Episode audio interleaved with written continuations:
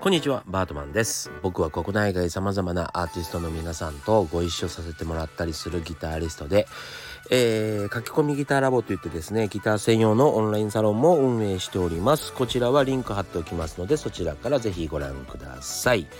えー、おかげさまでですね YouTube が、えー、今日の今朝でですね、えー、2万8000人を突破しましたいつも応援ありがとうございますえー、というわけでですね、えー、3万人目指して頑張っていきたいなと思っております。今結構ハイペースで一月2000人ずつぐらい伸びてる感じかな。はい、えー、このペースを乱さずに いけるかな？あんまりそんなこと考えてないけど、全然気にしてないですよ。全く気にしてないんですけども、えー、頑張っていきたいなという意思だけは、単純にね、頑張りたいなという意思だけはここでお伝えさせていただこうかなと思ってます。えー、それで、昨日ですね、ワンオブラブギグ、えー、2022が放送されました。見ていただけたい方いらっしゃいますかね。えー、素晴らしい、えー、ゲスト、アーティストがですね、素晴らしい、えー、楽曲を演奏してくださいましたし、ご一緒できて、えー、非常に嬉しかったなと。えー、特に、えー、上白石萌音さんはですね、まあ、あの、レッス僕ギターの先生もやってたので、上白石萌音さんがね、えー、なんか久しぶりにお会いできて嬉しかったし、えー、彼女が、え、歌ったですね、ボスサイドナウっていう、えー、ジョニー・ミッチェルの名曲があるんですけども、えー、この曲はですね素晴らしい曲なんで歌詞もぜひ読んでですね、えー、上白石萌音さんの歌を聴いていただけたら嬉しいなと思います。すんごいことになってます。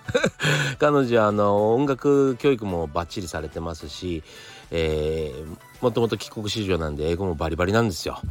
えー、それで音程感とかもあと歌い方とかもねもう素晴らしくてですね、えー、僕らバンド、えー、ワンオブラブバンドのキーボードっていうかピアノの、えー、松本啓二さん。ね僕と同級生なんですけど彼まあもう本当に天才なんですがもう素晴らしいピアニストなんですが彼がもう生きててよかったって言ったぐらい、えー、上白石萌音さんのですね、えー、歌に感動しておりました、えー、次回はですね再放送は、えー、8月31日のですね、えー、深夜、えー、2時25分。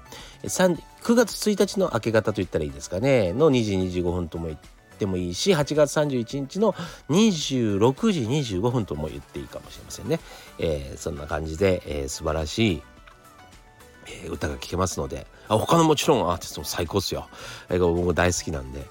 えー、ぜひ、えー、聴いていただきたいなと思います。はいあ見ていただきたいなと。フジテレビであります。はいというわけでですね。今日はコミュ力か知名度かというちょっとお話をさせていただきたいなと思います。えー、やっぱりですね、まあ世界中、世界中っていうと話が大きいか、まあ日本中のギタリストはですね、えー、自分の知名度を上げるために、というかまあ少しそうだな、活動が自由になるためにというような意識じゃないかなと思います。ライブをやったらお客さんが来てくれるとか、えー、CD が売れるとか、あんまり大きなことを望んでるというよりかはうん少しでも、えー、状況が良くなるようにと思って皆さん頑張ってらっしゃると思いますし、えー、僕も頑張っています。はい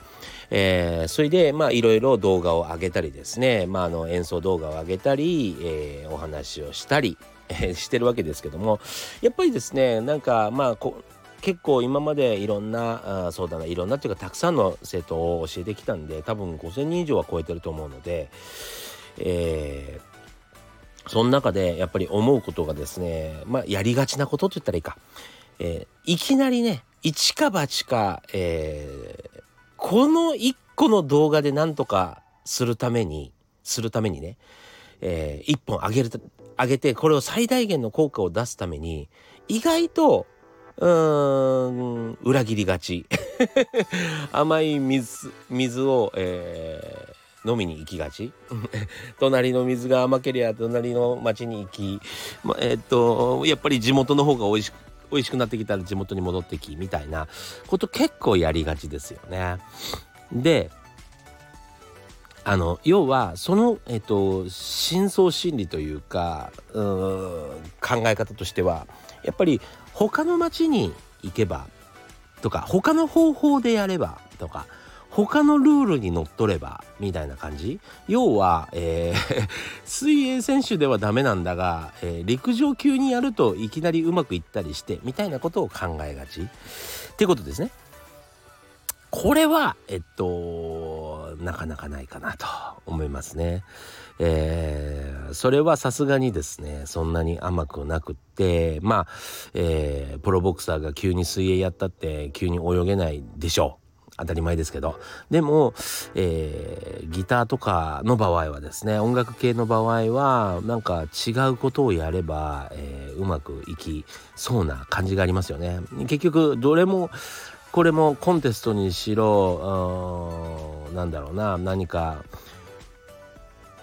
なんだろうな面白なんか面白い団体ができたからとかってそこに身を移してもですね結局のところもちろんドレミファソラシドを使う同じギターを使う。でもやっぱり、えっと、そこには、えー昨日ちょっとお話ししましたけどことね、えっと、スタンド FM で FM でお話ししましたけど AI でできるようなことをいくら繰り返しても人は感動しないっていうところがあるので、えーいきなり来て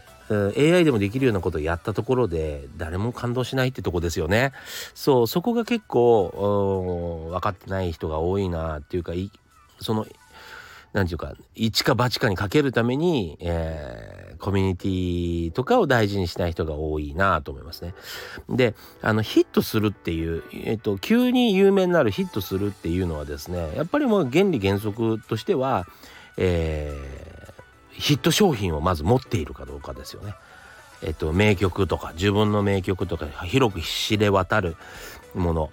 えーそれがなければ、えー要は CM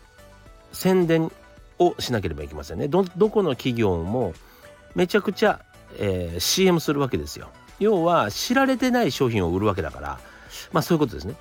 CM を打たなければいけない。で打たないで単純に動画1個上げて世界が変わるって考えてる人が結構多すぎるかなっていう感じがしますね。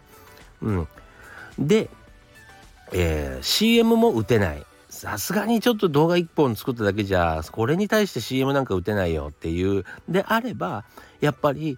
僕はコミュニティがすごく大事かなと思いますね。コミュニティで、えーまずは、うん、流行ること。コミュニティの中で、えーよしと。いいぞと。お前はいけとるぞというような立場を、えー勝ち取ることによってコミュニティ全体が応援してくれて、えーコアなファンが10人20人くらい？とかまあ本当に数人ついてくれれば、えーまずは万々歳じゃないかなと。その数人が応援してくれてることを周りが見てまた一人また一人と言って増えるんじゃないかなと